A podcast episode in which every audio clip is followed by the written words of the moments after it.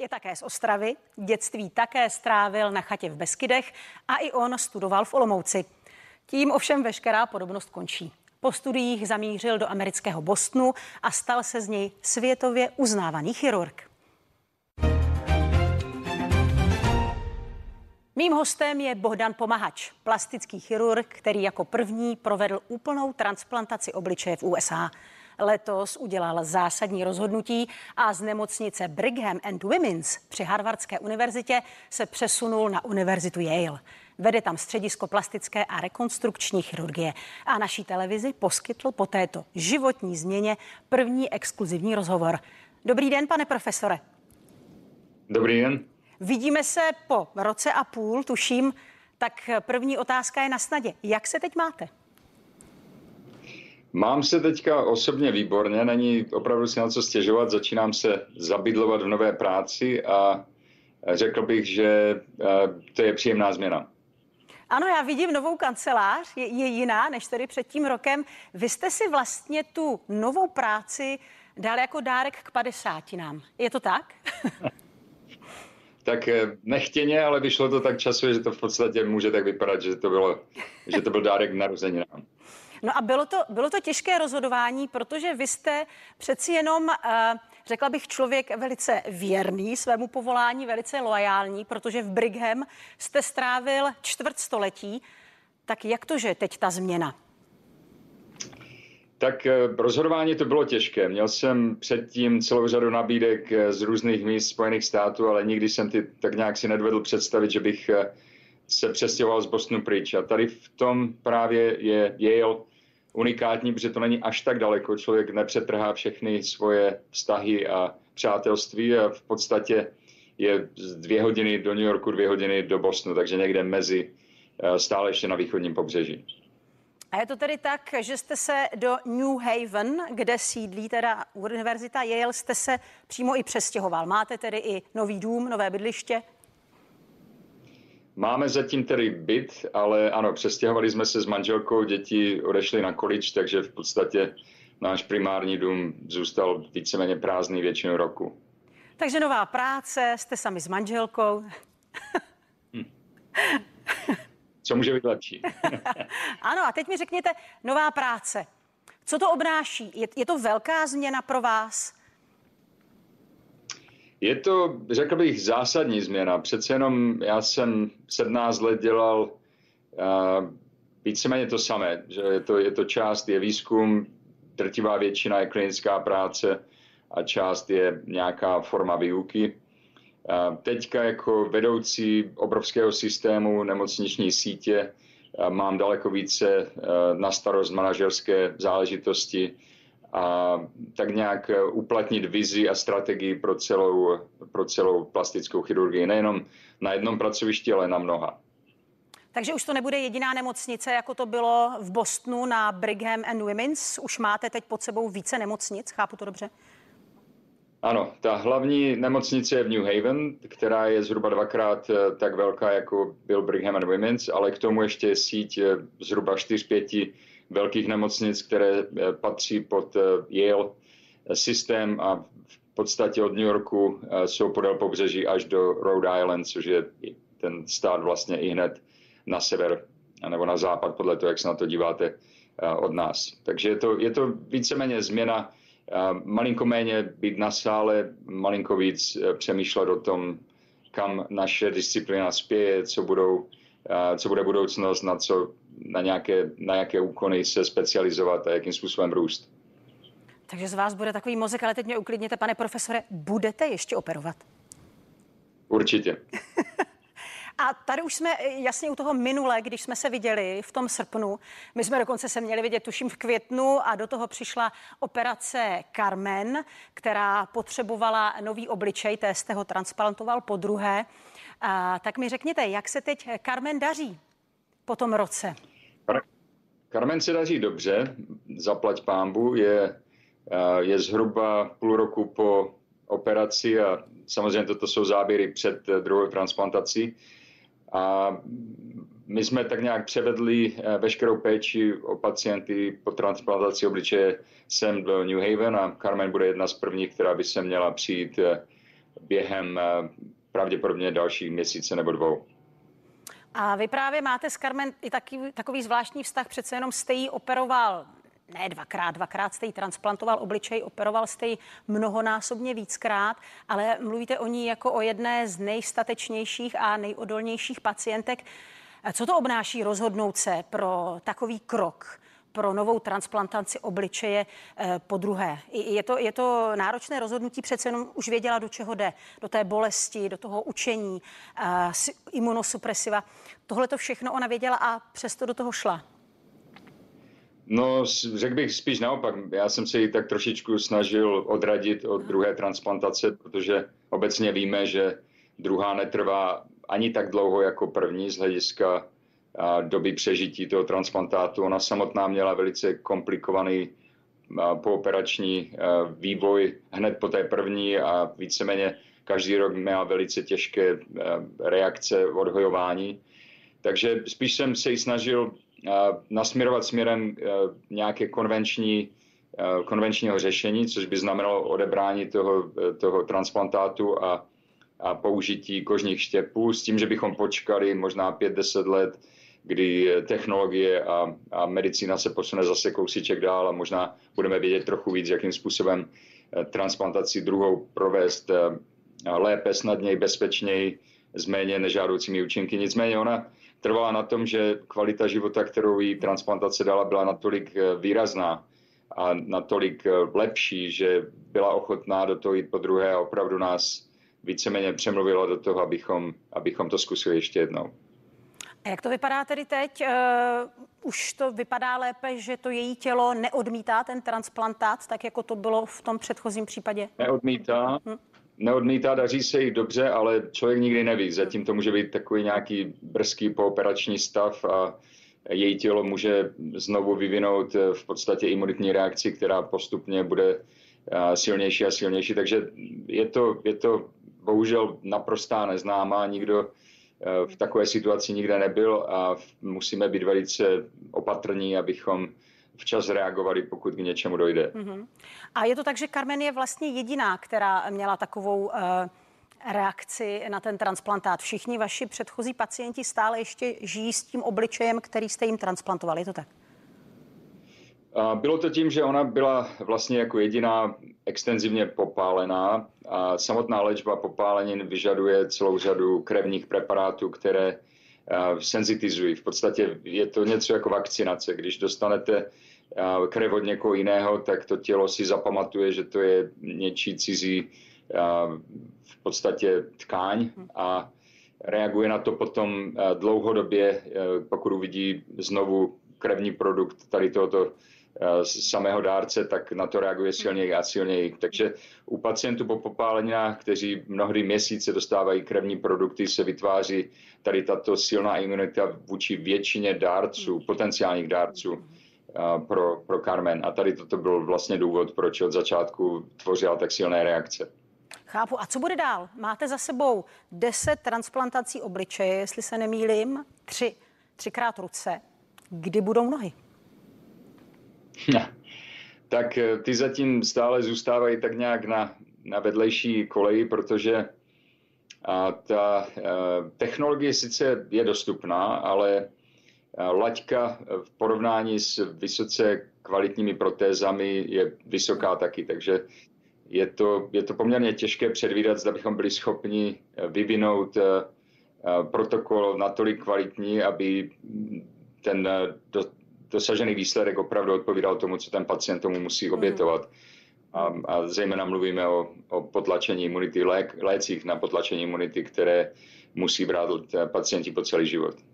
Chápu. Mým hostem je Bohdan Pomahač, světoznámý plastický chirurg, který provedl první transplantaci obličeje v USA a naší televizi poskytl exkluzivní rozhovor.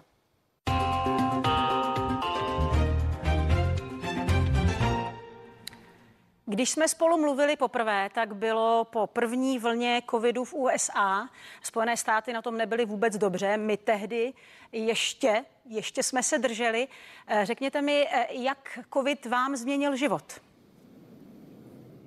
Já bych řekl, že nám všem tak nějak velice radikálně změnil život, ať už se to týká možností společenských aktivit a stýkání s lidmi. Naše pracoviště jsou v podstatě prázdné, naše asistentky pracují z domu. Viděli jsme ve Spojených státech obrovský odliv zdravotnického personálu, vzhledem ze značné míry pravděpodobně vzhledem k tomu, že lidé mají opravdu strach, že se v nemocnici nakazí a, a před rokem a půl to vypadalo, že to může ve velké části být opravdu smrtelné nakažení nebo infekce. Takže změny jsou velice výrazné, každý den to cítíme a myslím si, že budou trvalé v mnoha směrech i do let budoucích. A ovlivnilo to tedy i, i vaši práci, i co se týče plánování transplantací? Bylo to omezeno, protože lékaři byli potřeba jinde? I to jste pocítil? Pocítili jsme to na eh, počátku eh, samotného covidu, kdy nebyli dárci ještě rutinně eh, testování pro covid a proto se transplantace kromě života zachraňujících orgánů kompletně zastavily. Velice ale brzy, během pár týdnů, naše orgánové vlastně dárcovské systémy byly schopny vytvořit velice rychlý způsob testování, takže k transplantacím opět došlo. A pak byla spíš brzda to, že v nemocnici nebylo možné provádět elektivní, nebo i tady toto byla viděna jako víceméně elektivní operace hmm. ještě další měsíc, takže došlo k určitým, určitým spožděním. A když jsme spolu mluvili minule, tak jsme probírali i, i roušky, i to, eh, jestli je nosit. Vy sám jste říkal, že jste je nosili ještě předtím, než byly v USA povinné. A teď je na snadě očkování. Eh, vím, že vy jste zveřejnil na sociálních sítích eh, svůj certifikát o očkování, nabádal jste ostatní k očkování. Jak to vidíte dnes a co říkáte na takzvané odmítače očkování? Já si myslím, že eh, toto opravdu je za hranicí nějak tak osobní volby a je to otázka veřejného zdraví. Je, je opravdu, pokud budeme chtít se tady z této pandemie nějakým způsobem dostat, tak musíme souhlasit s tím, že se necháme očkovat, protože jinak eh, virus bude dále mutovat, šířit se a je potenciálně díky tomu, jakým globálním životem v podstatě žijeme, je možné, že by tato pandemie pokračovala desítky let, kdo ví jak dlouho. Takže já opravdu nevidím jiné řešení než eh, očkování a, a co největší množství populace. A vy už máte třeba třetí dávku, pane profesore? Jo. A jak se tedy stavíte? Teď si říkám, že možná tomu budete nakloněn. USA to mají různě, každý stát to řeší nějak jinak. Jak se stavíte k povinnému očkování? Tak eh, ve Spojených státech je to vždycky otázka, že osobní svoboda je ceněná víc než cokoliv jiného asi, takže je to velice těžké, zejména ve Spojených státech, prosadit jako povinnost, ale já nejs, řekl bych, že nejsem proti tomu. Myslím si, že opravdu stejně tak jako všechny děti dostanou uh, povinně očkování v prvních dnech života proti, uh, proti uh, um, obrně a zarděnkám a tak dále, dávíme jim kašli, tak myslím si, že tady v tomto není nějaký velký rozdíl. V podstatě musíme jako populace se nechat očkovat, když bohužel je to v době, kdy lidi mají různé názory a mnohdy data nebo informace o víru a potenciálních následcích nejsou úplně dostupné nebo mnohdy ani objektivní. A je tady také ještě další fenomén s covidem. Ehm, množí se také útoky na lékaře, na zdravotníky, na hygieniky, na politiky. Eh, jste toho také svědkem ve Spojených státech? Znáte třeba i vy někoho? Tak eh, pokud se týče nějakých takových jako slovních útoků, tak samozřejmě kritika je velice jednoduchá, zejména po nějakém čase, kdy už toho víme více, než jsme viděli před rokem, ale je třeba brát v úvahu, že v podstatě eh, vláda a jakékoliv eh, složky eh, řízení jednají podle svého nejlepšího smýšlení v tu danou chvíli. A samozřejmě může se ukázat za 3-6 měsíců, že to nebylo správné, ale myslím si, že všichni, pokud se budeme řídit tím, co se domníváme a k čemu máme předpoklady, že je nejlepší odhad dané situace, tak v podstatě je zbytečné se zabývat nějakou kritikou eh, po nějaké době, protože je nerelevantní. A nějakým tedy fyzickým útokům jste ještě nečelil, nebo někdo z vašich kolegů, co se týče očkování? A ještě by mě zajímalo, eh, minule jsme se bavili, bylo to těsně před volbami, ano. A vy jste si typoval, že vyhraje Joe Biden. Joe Biden vyhrál. Tak co na něj říkáte? tak eh, na jednu stranu si myslím, že je smutné, že téměř 80 letí dva kandidáti budou ti nejsilnější vlastně eh, tak nějak ředitele největší ekonomie na světě, a co, což je práce, která vyžaduje pravděpodobně 100 hodin týdně. A na druhou stranu si myslím, že odvádí docela dobrou práci a, a uvidíme, co se stane v dalších volbách. On samozřejmě už nebude schopen kandidovat znovu, ale, ale myslím si, že to zvládá docela překvapivě, na můj vkus, překvapivě dobře. Mým hostem je Bohdan Pomahač, plastický chirurg, který po půl století změnil své působiště. I nadále ale zůstává v USA. Tady se omlouvám, to bylo po čtvrt století, ne po půl století. To bych vám nechtěla přidávat tolik, pane profesore. A teď se dostáváme k takovému lehčímu tématu. Blíží se Vánoce. Mě by strašně zajímalo, jak vy slavíte Vánoce. Máte americké Vánoce nebo české? Santa Claus, Ježíšek, kapr, krůta. Máme naprosto české Vánoce a musím říct, že Vánoce jsou nejkrásnější svátek v roce, který opravdu já sám nejvíc prožívám, protože to vždycky pro nás znamenalo eh, rodina se dá dohromady, je příjemná atmosféra, jedí se speciální věci, ať už je to cukrový nebo kapr. A tady se víceméně snažíme vytvořit něco podobného. Slavíme 24. Eh, ne 25. jak američani, nemáme Santa Claus, ale máme Ježíška, i když samozřejmě Santa Claus je tady všude. Akorát teda ten kapr je těžký sehnat, takže toho tak nějak eh, nahrazujeme různýma jinýma ehm, eh, podobama eh, plodů mořských. A trávíte Vánoce, nebo teď budete trávit Vánoce tedy už v novém působišti, nebo se vrátíte do Bostonu a budete tam s dětmi, přijedou za vámi rodiče? Tak bohužel za náma nikdo nepřijede, ale budeme v Bostonu, eh, díky tomu, že jsme ještě stále, máme dům, v kterém jsme byli posledních asi 12 let, takže děti se vrátí v podstatě, co znají jako domov a my všichni se tam sejdeme na pár dní kolem svátku. A jak to vypadá s vašimi návraty do České republiky? Byl jste tu v září, to jste se tady jenom tak myhnul. Eh, novinářům jste se trošku, trošku jste se jim ztratil, nikdo, nikdo vlastně tehdy s vámi pořádně se neviděl z novinářů, nevím, jestli jste to udělal schválně. Jak to plánujete dál? Budete sem jezdit častěji? Já určitě doufám, že se mi podaří dostat eh, zpátky trochu častěji teď. Eh, mám plán někdy v květnu na konferenci v Brně, na kterou jsem byl pozvaný a velice rád přijedu. Do té doby si nejsem jistý, zda k něčemu eh, dojde, ale eh, v každém případě doufám, že budu schopen při, při nejmenším jednou a pokud budu, bude příležitost možná i dvakrát do roka se v Čechách objevit. A novinářům se nevybí, nehý, nehý, nevyvíhám, nevyhýbám, akorát eh, já je tak nějak mermoci nenechávám vědět, že tam jsem, takže pokud mě někdo najde, tak, tak je to v pořádku, ale sám jim nedávám vědět, že bych tam cestoval. To jsme si všimli, já jsem si všimla, že jste tu byl až tři dny poté, to už jsem vám psala do Spojených států, to se nám trošku nevyvedlo. Ale mi řekněte, když jste dostával, říkáte, že dostáváte hodně nabídek, chodí také nabídky z České republiky, uvažoval byste o nich? Uh, tak e, z České republiky nikdy žádná nabídka nepřišla, popravdě řečeno, ale asi by to stejně nebyla správná doba, přece jenom uh, bychom chtěli asi zůstat blíže dětí a jejich budoucích rodin, takže si myslím, že by to muselo být něco opravdu unikátního, speciálního, něco opravdu zajímavého natolik, že bych to silně zvažoval, ale zatím k ničemu takovému stejně nedošlo, takže je těžké hypotetizovat. Mm-hmm. Tak jste teď eh, právě v novém působišti, jak říkáte, ještě to je náročné se s tím zžít, ale co tedy plánujete? Protože já si myslím, že vy jste takový plánovací typ. Co plánujete už k těm 60 nám? tak to neplánuju vůbec nic.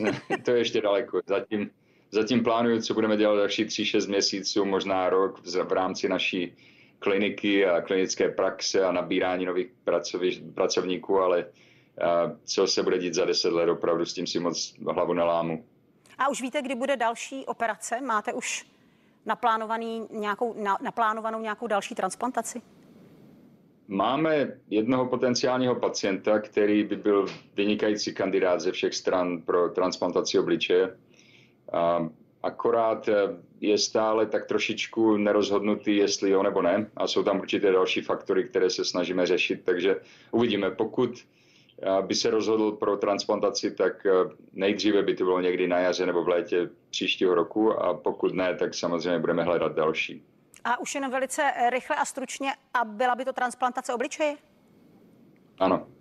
Děkuji moc krát, pane profesore, a přeji vám hezký den a vůbec úspěšné působení na Yale univerzitě. Ať se i vám v životě Děkuji. daří si zachovat tvář, i když to někdy může být pořádně těžké. Těším se s vámi na viděnou zase u dalších pořadů CNN Prima News. Děkuji mnohokrát, hezké Vánoce.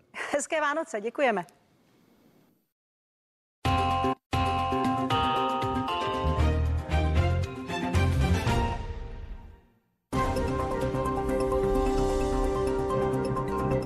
Jaký je život v záři reflektorů? Co dělají herci, zpěváci a další známé tváře nebo slavné osobnosti? Jaké mají starosti a co nové?